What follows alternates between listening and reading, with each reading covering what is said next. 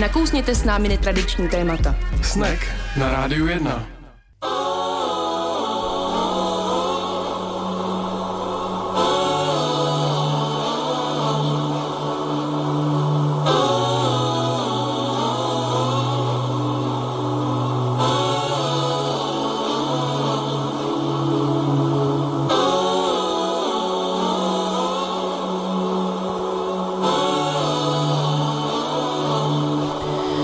Hezké odpoledne, milí posluchači. Uh, vítám vás u pořadu Snek. Dneska jsem tady jenom já, uh, Anička. Tomáš si válí šunky na Panenských ostrovech a doufám, že nás poslouchá.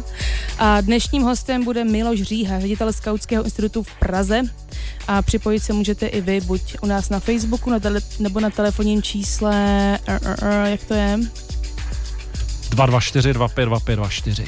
A děkuju, tady Standa zaskakuje za Tomáše. Díky moc, vyslyšíme za chvilku. Tak a já už to vítám Miloše Říhu, ředitele Skautského institutu Praha. Ahoj. Ahoj, díky za pozvání, zdravím posluchače. Děkujeme, že jsi přišel. Na úvod eh, já už tom potřebuji mít jednou provždy jasno. Takže jsou skauti a junáci, nebo skauti a členové Ligy lesní moudrosti, nebo jak, eh, jak to je u nás? Hele, to je opravdu netypická otázka. takhle, Ráda věřím. Takhle, takhle na úvod. Ale na, na vysvětlenou, aby se, ty, aby se ty pojmy nepletly. No. Uh, ty nejčastější slova, která se používají, tak je scout a junák.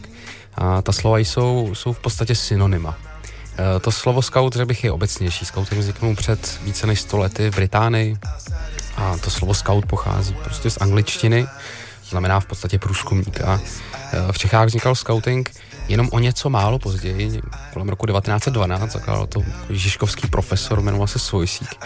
Přivez to z té Anglie jako nejmodernější trend v pedagogice.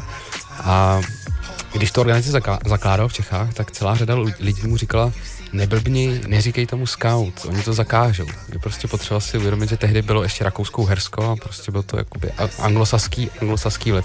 Takže on hledal v podstatě slovo, kterým by ty skauty označil v Čechách, a po to slovo to tak nějak skryl. On potom docela dlouho pátral a jakýsi žižkovský jazykovědec mu doporučil právě to slovo junák. A to slovo snad původně označovalo nějakého takového balkánského bohatýra, nějakého balkánského hrdinu. Takže v Čechách se prostě skautům říká už od toho roku 1912 dodnes junáci. Největší česká skautská organizace se jmenuje Junák, pomlčka Český skaut. Ale dneska už v Čechách, když dneska budete prostě mluvit o členech organizace Junák, tak velmi pravděpodobně z 99% uslyšíte slovo scout. Scout je prostě člen organizace Junák. A teda ty, eh, dejme tomu, turistické oddíly a ligy lesní moudrosti, to už je trochu něco jiného. No my říkáme, my říkáme, my říkáme těmhle svým organizacím často, jsou to naše takový bratránci a sestřenky. To jsou organizace, které vznikly eh, později, zrovna ta Liga lesní moudrosti, to je takový specifický příklad, to je takový, takový příklad eh, tak, organizace, která má kořeny opravdu velmi dávno, někdy v roce 1905, vznikla v Americe, ve státech. Eh, a je to organizace, která vznikla, je to taková pedagogická metoda, která vlastně vznikla na, na takovém modelu, kdy se napodobuje život indiánů, vlastně hodně, hodně jako v přírodě, v, sou, v souladu s přírodou, jsou takový jakože opravdu tak jako bejt v té přírodě a tak nějak tu přírodu zažívat a, a vznikla Liga, Liga lesní moudrosti a ta má odnož i v Čechách mm-hmm. a je nutný říct, že vlastně ten scouting, český scouting hodně i z, ty, z té ligy, ligy lesní moudrosti čerpá. Vlastně ten český scouting vznikl hodně jako taková kombinace toho britského scoutingu, toho amerického. Takže o, o, o takzvaných woodcrafterech, což jsou, což jsou prostě členové ligy lesní moudrosti, tak my říkáme, to jsou takový naši, naši bratránci a sestřenky. A takový víc jako uh, true core v té přírodě. Možná bych řekl, možná by se to dalo říct. Je u nás hodně skautů nebo málo v porovnání třeba s jinými okolními státy? Uh, u nás je, je u nás hodně skautů dneska. Dneska je u nás poměrně hodně skautů. Uh, dneska ta organizace Junák Český scout, což je ta největší skautská organizace, úplně největší, nesrovnatelně největší s dalšími existujícími, eh, tak má přes 60 tisíc registrovaných členů a eh, v podstatě vyrostla za posledních 10 let o 20 tisíc lidí. Takže prostě ten nárůst skautů je opravdu, opravdu velký a scoutů si myslím, že dneska je, dneska je hodně. Určitě vlastně jedna jiná věc je, kolik je registrovaných scoutů. Ta organizace má 60 tisíc registrovaných členů, to znamená lidí, kteří každý rok v podstatě řeknou, ano, já jsem členem té organizace, ale dá se také říct, že v dnešní české společnosti, že je kolem 700 tisíc lidí, kteří vlastně mají, eh, mají tu skautskou zkušenost, že nějakým způsobem prošli tím skautským oddílem nebo, měli, nebo mu měli velmi blízko a z různých, z různých výzkumů, které, které máme k dispozici, vyplývá, že 97% z nich tuhle zkušenost hodnotí jako velmi, velmi kladně. A pokud, se, pokud platí rčení, že jednou scoutem, navždy scoutem, čemuž, čemuž věřím, no tak by se dalo říct, že tady kolem 700 tisíc scoutů. Tak a to mě zajímá, protože my tady přijde jsme měli uh, jako uh, hosta uh, učitelku Aju, která mi teďka říkala, že bude mít rituál na táboře, že bude vyřazena. Že ví, že jako bude navždy scout, ale že už nebude, že už je asi patrně moc stará. Je scout jenom pro děti, nebo to je něco jako Sokol a jeho věrná garda? Jsou tam nějaký staří skauti? Uh, jsou, jsou. Určitě ta organizace má jednu složku, které se říká Old Scouti. Jsou mm-hmm. to, to jsou prostě té složka, složka té organizace, kdy ti lidi se registrují přímo v té organizaci v Junáku a v podstatě takovou jako velkou náplní, velkou jejich náplní vlastně jakoby podpůrná činnost. Prostě pomáhání realizace táboru, pomáhání fungování skautských středisek a podobně. Asi, asi nějaký osobní rozvoj. Vlastně jsou to skupiny lidí, kteří, kteří se rádi potkávají a usilují o nějaký osobní rozvoj. A jak se, jak se ptala, toto vyřazování může být určitě nějaký rituál. Myslím, že to není, není něco, co by bylo obecně v Junáku. Je prostě celá řada oddílů má prostě svoje rituály a dost možná právě tenhle ten oddíl má nějaký takový svůj rituál, kde říká, ano, tenhle ten člověk už je moc starý na tu, na tu skautskou činnost a prostě jde dál. To, to mi připadá v podstatě dokonce jako velmi, velmi dobrý nápad, který vlastně tady ty rituály přechodují v té dnešní společnosti obecně vlastně chybí. Hmm. Ale jak se ptala, na ten, na, na, cel, na ten celoživotní proces, to je skutečně tak trochu, tak trochu vlastně od počátku toho českého scoutingu takový jeho specifikum. Nebo dneska, dneska po světě určitě se to obecně tak vnímá, že to je jakýsi celoživotní možný prostě způsob seberozvoje, ale v podstatě v Čechách na to byl takový silný akcent hned od začátku. Když se mluví o scoutingu, tak by se dalo říct, že to je taková jako pedagogická metoda, vlastně, která má nějaké, nějaké svoje kořeny. Z něčeho, z něčeho vyvirá. Hodnotově nepochybně dejme tomu z křesťanství, hodnotově určitě ze středověkého rytířství, ve smyslu takového gentlemanství třeba. A jedním z takových zdrojů toho, toho českého scoutingu byla i postava Jana Amose Komenského, pro kterého vlastně ta úvaha o tom, že v podstatě osobní rozvoj, nějaký celoživotní proces byl jako velmi nosná, v tom jeho díle se velmi, velmi projevovala. A ty zakladatelé českého scoutingu tohle to do té organizace už vlastně v jejím zrodu velmi se snažili vetknout. Na čem stojí uh poslání skautů v roce 2018. Já jsem totiž na Wikipedii dočetla, že děti se zde naučí, jak bázat uzle, jak si poradit v bezradných chvílích a jak se chovat s úctou k jiným lidem. Je to tak? Já si myslím, že určitě, ale... A kromě těch uzlů? Tak, tak, tak to jsem, to jsem tak se k tomu chtěl vyjádřit. Ne, já si myslím, že v těch obecných principech ten scouting dneska stojí na stejných věcech, jako stál před 100 lety. A myslím si, že to je tak dobře, protože ten scouting v podstatě vzniknul jako jakási, jakási, jak jsem už to říkal, pedagogická metoda, která v podstatě říká, že aby člověk, aby člověk prožil smysluplný život, tak je pro něj důležité, aby se osobně rozvíjel v podstatě ve třech takových dimenzích. A to je ve vztahu sama k sobě, ve schopnosti převzít za sebe odpovědnost, ve, schop, ve schopnosti prostě získat dovednosti, které mi pomáhají prožít smysluplný život. Za druhý je to v takové dimenzi vztahu, vztahu ke světu kolem sebe. Ve vztahu k veřejnému prostoru, k tomu, že prostě vlastně veřejný prostor je něco, co můžu vzít za svý a můžu ho prostě ovlivňovat pozitivním způsobem. A snažím se osobně rozvíjet k tomu, abych, abych prostě to dokázal uměl. A třetí ten, třetí ten rozměr, eh, v Čechách se tomu říká odpovědnost k nejvyšší pravdě a lásce, dejme tomu prostě, že ten člověk by se měl, měl být schopen rozvíjet k některým hodnotám, které ho přesahují, které prostě měl by mít úctu k hodnotám, u kterých by šlo říci, že ji přesahují, že pravda není jeho vlastnictví, láska je něco, co prostě lidé mezi sebou sdílejí. A jsou to hodnoty, pro které, pro které vlastně celá řada dokonce položila život historii. A k ním měl mít úctu. Takže scouting leží na těchto těch třech principech v podstatě. Na, na schopnosti rozvíjet sama sebe, na schopnosti přebírat odpovědnost za, za svět kolem sebe a na nějaké úctě k hodnotám, které člověka přesahují. Co skautské hnutí považuje za nejhorší, možná ne, ne, nepřístupný, nebo nepřístupný, prostě nemožný hřích, nejhorší věc, teda, kterou může člověk způsobit? Já za prvý, za prvý... Jako hřích je samozřejmě hrozně těžký slovo, ale prostě nějaký chování, který opravdu, ale opravdu se se skautstvem jako těžce neslušuje. Já si myslím, že, že se to nedá říct, že by řekl jako člověk jeden takový těžký hřích, ale prostě asi by se dalo říct, co je jako neskautské chování. Mm-hmm. Jo, prostě myslím, že jako lhát a mít z toho z prospěch je prostě neskautské chování.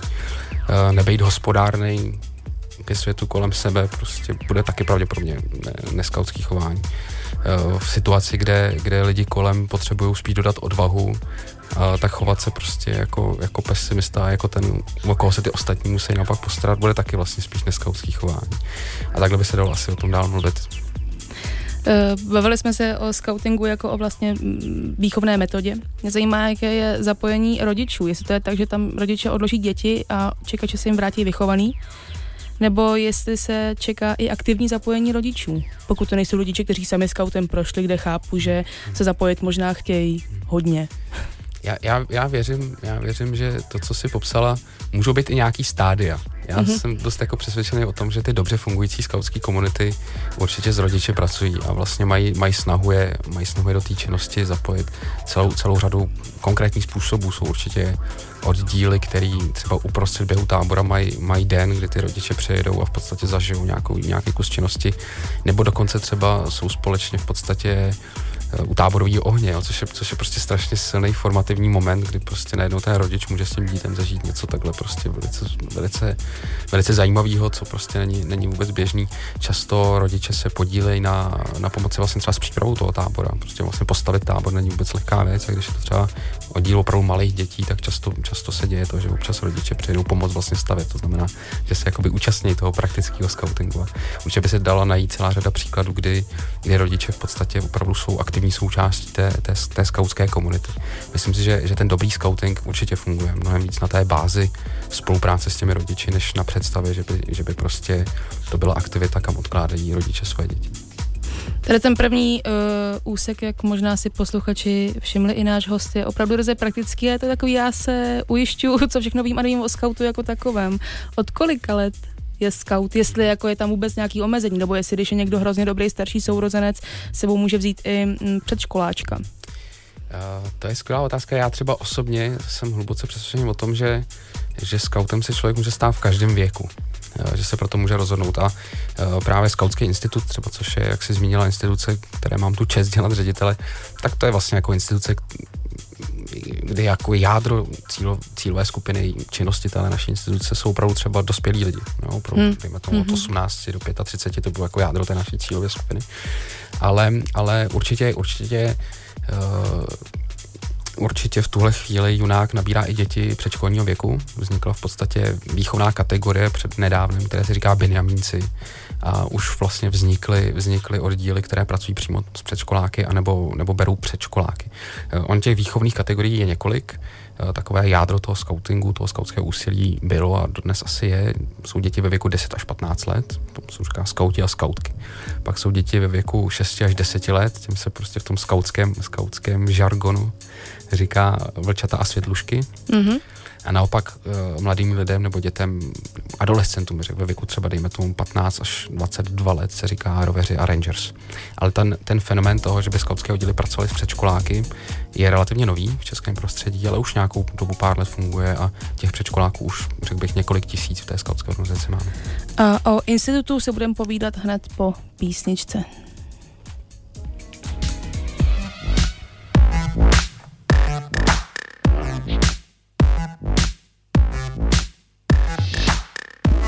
Where the beautiful people at?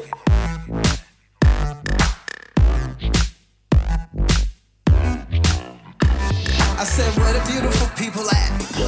Beautiful people, clap your hands.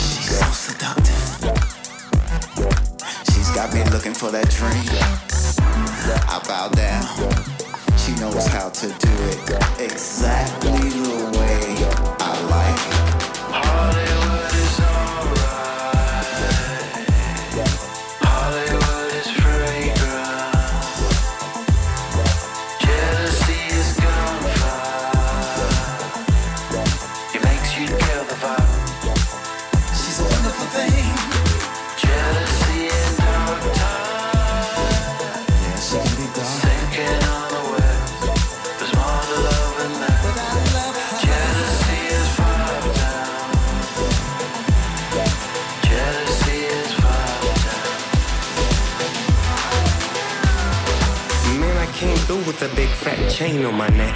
Little did they know, no sweat, so I dimmed out, rimmed out, and cracked the glass. 25 pounds, can you match that bag? Cause if not, raise up. I got a deal to make. And a couple bad bitches I've been making to break, waking to bake. I put the cake on the plate. Jealousy in me, or we making a date. I'ma vibe with this. Hollywood, nigga, I'ma survive this shit. I do that, did that, throw your fucking wig back.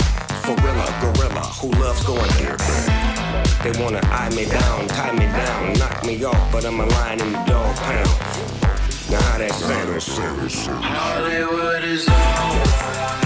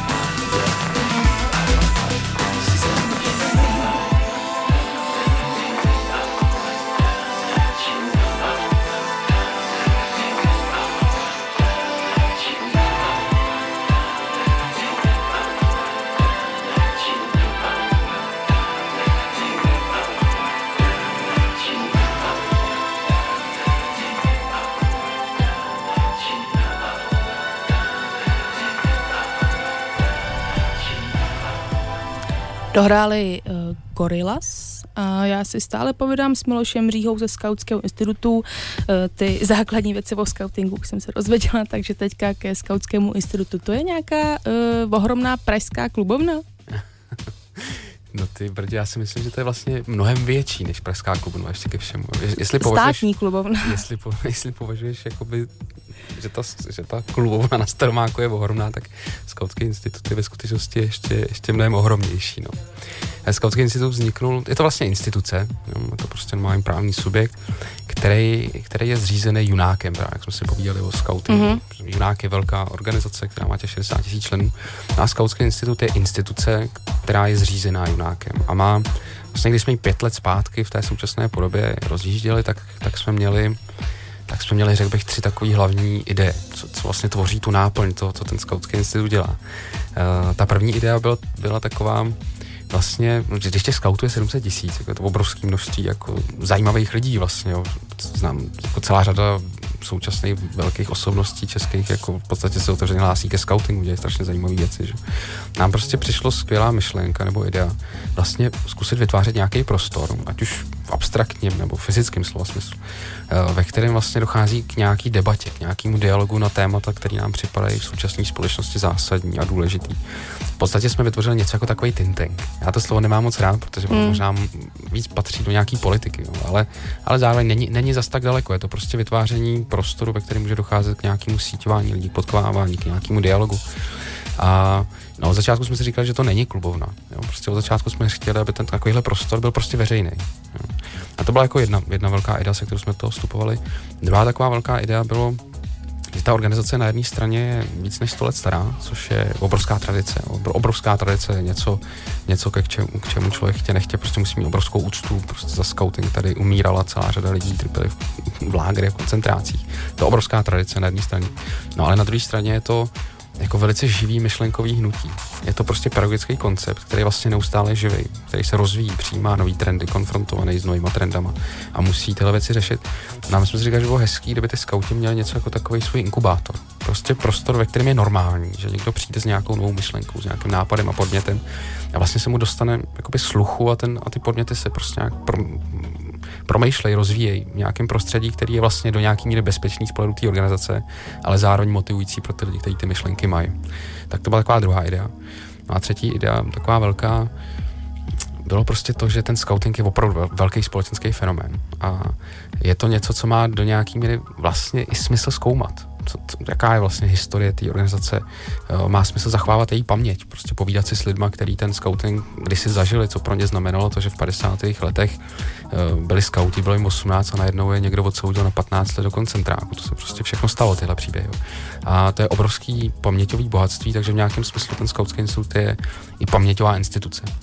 Takže když ty jsi mluvil o, o tom našem o tom našem projektu na Stromáku, tam je Skautský institut na Stromáku, tak to je vlastně jeden náš projekt. Podobných projektů dneska děláme kolem 30 ve Skautském institutu se na různých věcech podílí kolem, kolem 200-300 lidí vlastně no, po celé České republice. Pod Skautský institut spadá třeba i Skautský archív, což je v tuhle chvíli několik desítek set metrů archiválí, který vlastně přebíráme, postupně zpracováváme a děláme třeba i historické projekty. Jeden takový historický projekt, který děláme, se jmenuje Hrdinové války CZ, což, mám, což je třeba projekt, který mám velmi rád, který se myslím velmi poved. My jsme prostě v tom skautském archivu našli seznam 700 men, skautů a skautek, který padli za druhé světové války. A u některých těch men se prostě ví okolnosti, jak zemřeli, kdy celý ten příběh, ale u, ně, u spousty z nich se to vlastně jakoby neví. Takže jsme vytvořili portál, kde všechny ty jména jsou nahraný. A teď ty třeba jako, jako člen oddílu, nebo jako celý oddíl, nebo prostě jako badatel, který ho zajímá scouting, můžeš přijít a vyplnit třeba, nevím, kolín. A oni ti vypadnou ty příběhy, které nějak souvisí s tím kolínem. A ty prostě napíšeš, chci napsat tenhle příběh a prostě se staneš takovým pátračem po příběhu toho člověka. A v tuhle chvíli se vlastně podařilo zmapovat kolem 150 těchto z těch, těchto z těch příběhů, které by jinak úplně, úplně zmizely. Takže na jedné straně vlastně usilování o tu paměť, o to její zachování, o to bádání. Ale na druhé straně je to vlastně, řekl bych, velice silný pedagogický projekt, kdy prostě, když se do toho zapojí dětský oddíl, tak prostě to, co se vlastně ty děti naučí během toho projektu, je hrozně zajímavá zkušenost. Prostě vydat se do archivu, pátrat ve straných kronikách, zkusit si povídat s nějakými pamětníkama a podobně. A to vlastně všechno, co jsem říkal, vlastně dělá, dělá Skautský institut. Takže ano, existuje Skautský institut na Staromáku, což je prostor, kde dneska děláme kolem 50 akcí pro veřejnost, které jsou volně přístupní, vzdělávací Jako do, akcí. uh, do roka. Za měsíc. Jo. Za měsíc. Tam- 50. Hmm. Měsíc má 30 Přes léto, přes léto, přes léto je to No. trošku volnější a jinak prostě od září do června tam děláme 50 akcí, které jsou na oficiálním programu. Dějou se tam desítky dalších věcí, které prostě na oficiálním programu, programu nejsou. No a to je Staromák, ale Praha není jediný město, které má svůj fyzický skautský institut jako budovu nebo jako místo. Tak, přesně tak. My jsme zase od začátku jsme si říkali, vyzkoušíme to v té Praze, jo, je to takový jako přirozený prostor, dlouho jsme chodili, nebo dlouho chodili jsme půl roku po městě a zjistili jsme, že, eh, že tady ten dům na staroměstském náměstí je vlastně prázdný. A oslovili jsme už nějakou dobu a oslovili jsme magistrát a magistrát v tu chvíli, řekl bych, jako hrozně skvěle zareagoval. Jo, že to prostě pro nás ta spolupráce s těm, ať už s politikami nebo s úředníkama byla, byla opravdu skvělá. A vlastně velice rychle se to povedlo zprocesovat a prostě jsme ho dostali ten dům na začátku jako výpočku, teď tam máme normálně prostě nájemní smlouvu, platíme, platíme městu nájem za provoz toho místa a, a to, tohle proběhlo fajn a vlastně od začátku jsme trošku doufali, že by to mohlo inspirovat další a vlastně netrvalo ani tak dlouho, když prostě přišla, přišla parta z Olomouce a řekla, my bychom chtěli prostě dělat něco, co děláte vy, jako v té Praze, co dělá, nebo přišli za mnou, říkali, my bychom chtěli dělat to, co dělá ta vaše parta v Praze. Já jsem říkal, jasně, no, tak pojďte do toho s náma, budeme tomu říkat Skautský institut v Olomouci. A prostě to rozjeli, je to v menším měřítku, prostě všichni lidi v té Olomouci jsou dobrovolníci a udělají prostě jednu, dvě, tři akce za měsíc. A nedlouho potom zase přišli Brňáci a ty dokonce v tuhle chvíli vlastně zase přesně šli takhle jako na tu, do, na, do, rady, do rady města a řekli, prostě my bychom rádi dělali tuhle činnost. Domluvili se a získali tam k užívání v podstatě pětipatrový dům v centru města, kde se zase odehraje třeba 20 akcí za měsíc tuhle chvíli. A do nějaký míry já tohle to furt, furt, a v tuhle chvíli ještě fungujeme teda v, v Plzni, v Kolíně, kromě těch, těch měst, co jsem říkal. A já to v nějakém smyslu furt vnímám jako tak, takový jakoby pilot toho, jo? protože mm-hmm. si myslím, že někde v jádru toho, co my děláme, eh, je ta cílová skupina, o které už jsem mluvil, to jsou ty, to jsou ty mladí dospělí lidi, což neznamená, že ty naše akce nemají dopad i jako na jiný cílové skupiny, třeba na starší lidi. Ale někde v jádru je ta cílová skupina těch mladých dospělých. A to já si myslím, že je vlastně v té dnešní době strašně zajímavá skupina. Protože já si myslím, že strašně, strašně moc roste taková ta disproporce mezi tím, že společnost toho člověka považuje za dospělýho, ale ten člověk se ne, necítí dospělým být. Já jsem o tom teď přemýšlel, našli jsme proto takový pojem, že jsou to v podstatě takový dospívající dospělí. A, hmm. a psychologové tohle z toho období života, v podstatě velice nový období života, který takhle ve velké míře prostě tady nikdy neexistoval, tak oni to nazývají vynořující se dospělost. A my to opravdu vlastně v podstatě vnímáme jako pedagogickou výzvu, jo, kdy najednou prostě to, že vznikne parta lidí, která si vezme za svý, my se chceme starat o takovýhle prostor, chceme promýšlet nějakou programovou dramaturgii, připravovat program, zabývat se tématama, které prostě jsou dneska nosní a budeme na tom pracovat. Já vlastně jsem přesvědčený, že ve výsledku a ve skutečnosti ze všeho nejvíc je to vlastně velmi silný způsob jako nějakého jejich osobního rozvoje. A myslím, že to je taková naše vlastně jako vize zkusit s tím, s tím pracovat a vlastně tohle nabízet. Že ty jsi vystudovala sociologii, Je to tak. to je strašně poznala. Ne, to, Vystudoval, vystudoval jsem výslov. Já jsem sociologii studoval, já jsem studoval sociologii na, na Univerzitě Karlově a taky demografii, ještě teda na přírodovědské fakultě. Ale vlastně už, už v prváku, ve druháku jsem zakládal firmu a začal jsem se tím, začal jsem se tím živit. Takže jsem dodělal bakaláře a pak už jsem se tím živil. ne, urči- určitě, ten mladý dospělý je to, myslím, že to je i důvod, proč vám vlastně na magistrátech různých těch vycházejí vstříc, protože to je věc, kterou třeba politicky se neumí moc tady uchopit. No, já, Že máme jako děti a pak máme dospělí a to mezi tím jako jo no, je to takový divný, jako že člověk už má být dospělý, ale vlastně jako není a To, co teď říkáš, já bych řekl, že to je jedna z největších výzev naší doby. Z hlediska prostě pedagogiky a, a vzdělávání. A myslím, že to prostě není jako výzva jenom jako pro nás, ale je to velká, řekl bych, jako vědecká výzva to vlastně zkoumat. Jo. My v podstatě známe dva pojmy. Pedagogika, kde prostě přemýšlíme o práci s dětma, s adolescentama. A známe pojem andragogika, jako prostě pro vzdělávání, práce s dospělým, ale teď se najednou bavíme o nějakém prostoru, který nemá úplně zjevné hranice, ale je vlastně velice velice nový. Prostě z mnoha důvodů, kdybychom se o tom bavili díl, tak prostě z mnoha důvodů se můžeme bavit o to, proč taková generace tady existuje. Ale já vlastně z pohledu toho scoutingu to opravdu vnímám jako velkou pedagogickou výzvu, který prostě právě skauti a proč ne skauti. Vlastně naopak si myslím, že skauti by měli, který prostě bychom se měli chopit a já si myslím, že ty lidi to prostě přirozeně vnímají. Ta generace těch mladých lidí to, to velice samozřejmě cítí. A nejen, že nám vlastně vychází vstříc třeba dejme tomu magistrát, což jako to bylo opravdu perfektní prima spolupráce, ale myslím, že mnohem více to třeba řeší mezi zaměstnavatelama. Mm-hmm. Jo? Kdyby jeden z našich projektů velký, který běžel a dodnes běží, se jmenuje, Hledáme Dream Job.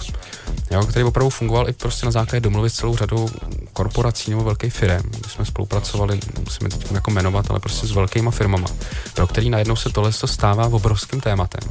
Kdy oni byli zvyklí, že, nabírat prostě ty lidi, když jim bylo 25 nebo už i když na té vysoké škole. A najednou oni zjišťují, že, že, že, ty mladí lidi prostě o tu práci v těch korporacích přestávají mít zájem.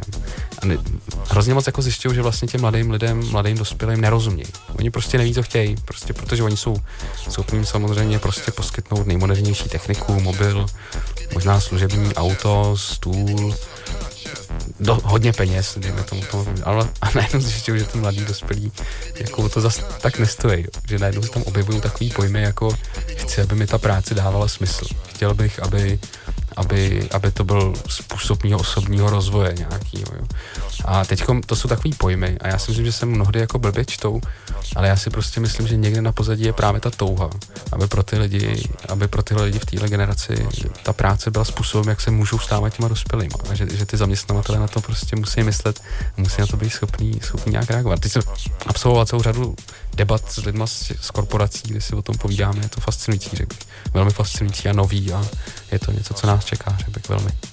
Hmm, ty už to řekla předtím, je ty jako členka oddílu. Já nejsem členka oddílu, nikdy jsem nebyla, protože já jsem měla v dětství jiné zájmy a nebyla jsem ve skautu. Jak moc je pro mě skautský institut přístupný jako neskautce? Přijď, pokecáme. A jak moc si skauti brání nějaké své nouha o tajemství, když jsou takhle otevřený, ale na druhou stranu tam musí být nějaký, jako já si to vždycky dostavu, asi možná velmi naivně se z těch rychlých šípů, nějaká ta klubovna, každý má ten svůj oddíl a ten je zase jako není stejný jako ten jiný oddíl. Jako ta uzavřenost versus otevřenost eh, dnešního scoutingu mě zajímá. Ale to je, to je, to je řekl bych, jako skvělá otázka. Jo, myslím, že jedna, jedna věc je jakoby ideál toho scoutingu, jak, se, jak by se měl jevit, jak by se chtěl jevit a jiná věc je uh, nějaká realita, která je, řekl bych, do nějaký míry i, d- i dneska může být zatížená nějakou historií. Jo, podle scouting, scouting je určitě velice otevřená věc. Myslím si, že když by si řekla, bavilo by mě jakoby fungovat v nějakém společenství, který se tomu věnuje, no tak prostě půjdeš na stránku scout.cz a najdeš si nejbližší skautské středisko, skontaktuješ se s nima a prostě přijdeš. Jako a buď si sednete nebo nesednete, tak to chodí na světě, Hm. ať, ať se bavíme o scoutingu nebo ne. Tady bohužel musíme přerušit, hned se k tomu vrátíme po písničce a uh, reklamním bloku.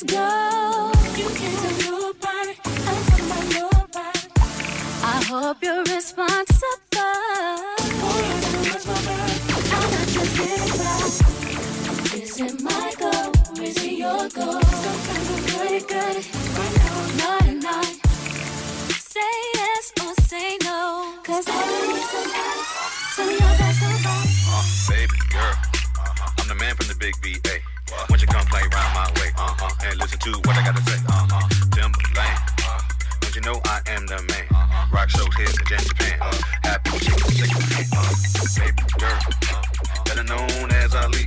Give me goosebumps and high feet. Make a player haters believe. believe. Don't you know? Gotta tell somebody. Cause that.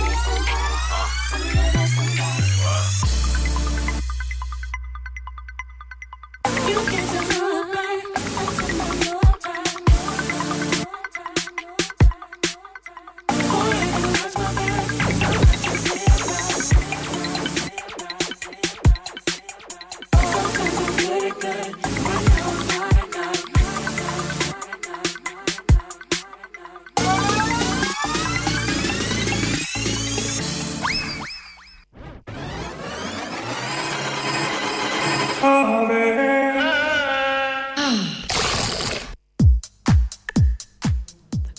Klamák se vracím zpět s naším hostem Milošem Říhou, a.k.a. Šípkem, ředitelem Skautského institutu.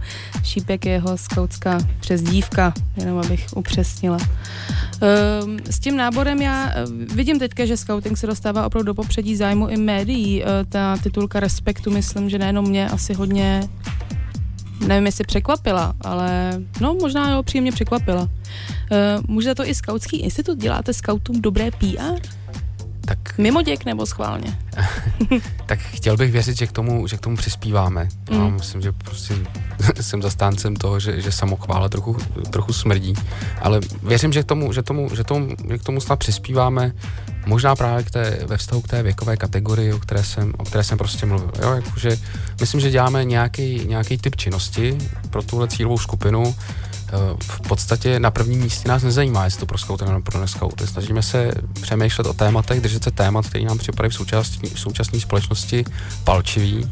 Připadá nám důležité, aby skauti vytvářeli prostor, kde se o těch tématách, tématech eh, vede dialog a snažíme se k tomu lidi přizvat. A věřím, že, že i tahle naše činnost mohla, mohla nějaké, nějakému okruhu lidí, kteří by jinak se scoutingem nepřišli do kontaktu, taky mohla k tomu scoutingu nějakým způsobem otevřít cestu a třeba vytvořit nějaký druh sympatie. Věřím, věřím že to tak je.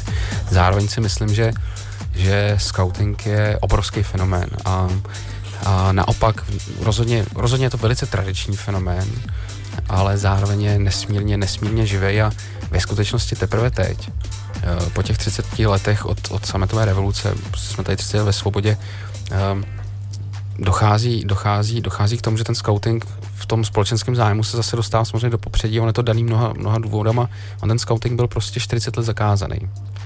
Z- do období totality s výjimkou let 68 až 70 takového nadechnutí, no, tak ten scouting byl, byl zakázaný. A to samozřejmě na ten, na ten scouting uh, muselo mít nějaký vliv a nějaký dopad. Uh, kdy zkuste, zkuste, si to, zkuste, to, zkuste si to představit tak, že eh, člověk, který, mu, který se stal scoutem v roce 90, 91, byl mu dejme tomu 6, 7 let, no tak dneska, dneska je mu 36, 37 let. To znamená, že má děti, které jsou najednou ve věku, který může dávat do skauta. A v tu chvíli, teprve v tuhle chvíli, taková ta demografická struktura jo, těch věků se teprve narovnává. To znamená, eh, pokud mluvím, mluvíme o tom, že za poslední 10 let ta organizace narostla o 20 tisíc lidí, tak já jsem v podstatě hluboce přesvědčený o tom, že, že, ta, že Junák by mohl mít za další 10 let klidně třeba 100 tisíc členů. Jo, prostě protože ty lidi, kteří začali skautovat v 90. letech, kteří mají tu dobrou zkušenost, tak najednou budou mít děti, ty děti budou mít kamarády, ta zkušenost je pozitivní a bude se to šířit. Myslím si, že největší překážkou toho, aby, aby Junák měl 100 tisíc členů, není, není, není za, nezájem o scouting, ale to, jestli bude dost dospělých vedoucích, který by ty děti, děti v budoucnosti vedli. No to jsem se chtěla zeptat, jestli jste na takový nábor uh, dětí připraveni, nebo jestli je třeba vychovávat skauty nejenom ke skautingu, ale i k tomu, aby potom dál vedli další lidi ke No, skautingu. určitě, určitě jo. Jak, junák, junák má velice sofistikovaný způsob, jak vychovává budoucí vedoucí. Jo, prostě vůbec to není tak, že by člověk přišel a řekl, já povedu dětský oddíl, tak to, tak to rozhodně není. Ten člověk, který chce pracovat v junáku s dětma, tak musí projít poměrně, poměrně náročným, náročným kolotočem vzdělávání. Jo. Prostě v 15 letech, kolem 15 až 18, tak projde něčím, čemu se říká čekatelská zkouška. To je poměrně náročná zkouška, která se sestává z různých oborů, od jakoby pedagogické metodiky přes psychologii a další, další věci. I třeba hospodaření v té zkoušce. A ten člověk, který tím projde mezi tím 15. až 18. rokem věku, tak má možnost spolupůsobit u vedení toho oddílu. A vedoucí skautských oddílů musí být přes 18 let, aby mohli být vedoucíma skautských oddílů, tak musí absolvovat vůdcovskou zkoušku. A ta je ještě tvrdší. No, jo, takže tohle, to, tohle to je náročný. Ale jako scouting je samozřejmě otevřený novým dětem, ale v tuhle chvíli mám spoustu zpráv z různých míst, že v podstatě jsou pořadníky. Prostě ty, ty oddíly nemají už kapacity, kapacity na ty děti. No. Takže já si myslím, že to, jestli junák, junák bude mít 100 000 členů za další 10 let, což je plně klidně možný, je především závislý na tom, jestli dokáže oslovit dospělí lidi, kteří v tom scoutingu doteď vlastně nebyli třeba. Prostě si to vezmou za svý, budou mít odvahu, odhodlání vlastně nějakým způsobem projít tou, tím vzdělávacím systémem a stát se oddílu. Hmm, Kromě zkušených a dobrých vedoucích, tedy ten princip hard to get, ten já mám ráda, vidím, že funguje, uh, že se člověk musí o něco opravdu snažit. Uh, je, bude dost i kluboven a fakt nemyslím ten skauťák na Staromáku a v jiných městech, ale těch právě těch mých romantizovaných malých dřevěných klubovniček, kam se děti vejdou. Je to určitě pro skauty téma. Je to, je to Hmm. něco, co teďkom, co teďkom, co, co se prostě řeší, no, aby ty skauti měli místa, měli místa, kde se můžou setkávat. Zase je to, zase je to nějaká věc, která je pořád, pořád do nějaký míry narušená třeba tím zákazem, že ta organizace 40 let nemohla fungovat, to znamená, že prostě v podstatě o takovou, takovou jakýsi zázemí infrastrukturu, která tady byla budovaná předtím, tak určitě ta organizace v nějakém smyslu přišla. Um, myslím, že do nějaký míry to je téma. Nemyslím si, že by Junák v tomhle tom smyslu teď byl v nějaké nouzi, ale myslím si, že o tom musí přemýšlet, že to není něco takového, co by prostě mohl jen tak schodit ze stolu. Hmm, proč se na mladý lidi nadává?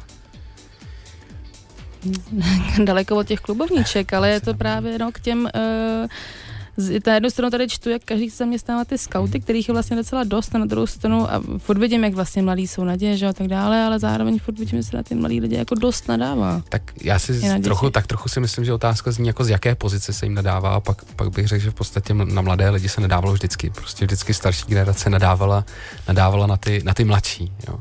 Ale když bych... to trošku jakoby zužuje. Já vidím teďka lidi, kterým bylo sotva 40 a nadávají na lidi, kterým bylo 30. Ani ne. Mhm, Že to není jakoby, že by moje babička nadávala na ty mladý, ale že kluk o něco málo starší než já nadává vlastně na mě. Mhm. Což je No, já blbý. si- A je pravda, že já sama nadávám na jako lidi, kterým je o, málo méně než mě. Já jsem taky stará bába, jo. Ale je to jenom hrozně to, to málo. Nejsi, to nejsi.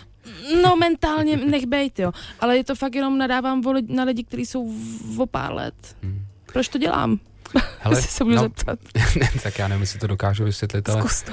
ale kdybych na to mohl mít nějaký názor, já si myslím, že skutečně žijem ve světě, který se v různých aspektech mění tak rychle, že ta společnost ve skutečnosti vůbec není schopná se na to adaptovat, na ty změny, které se dějou takhle rychle. A ve skutečnosti si myslím, že my máme takový ten pojem ty generace, jo, že prostě je to nějaká skupina lidí v nějakém věkovém rozpětí a ta je si nějakým způsobem blízká životním stylem, nějakýma trendama, který by dokázali vyjadřovat.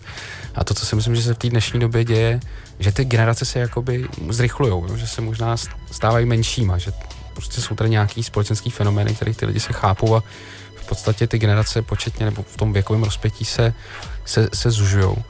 A jako zcela, zcela jistě, nevím, každý z nás má v kapse krabičku, která je strašně chytrá, že jo, poprvé takovouhle krabičku, krabičku představil Steve Jobs někde v roce 2007, což je prostě 11 let, je tak strašně krátká doba v dějinách jako toho, toho lidstva. Je to, je to vlastně vtipný, jo, když si, když si vezmete, jako, jakou výpočetní techniku měla k dispozici NASA, když dostali člověka na měsíc, tak ta byla rozhodně několikanásobně menší, než má teď každý z nás v kapse. Jo. A ta otázka na nás, co s takovouhle věcí dokážeme my, je skutečně jako, jako velká palčivá. Že? jo. A teď najednou prostě tady bude, bude generace lidí, který, který vyrostli s touhle věcí v ruce, že jako ještě pro mě v podstatě smartphone je něco, čemu se v podstatě podivu, jako něčemu, co je fascinující záležitost.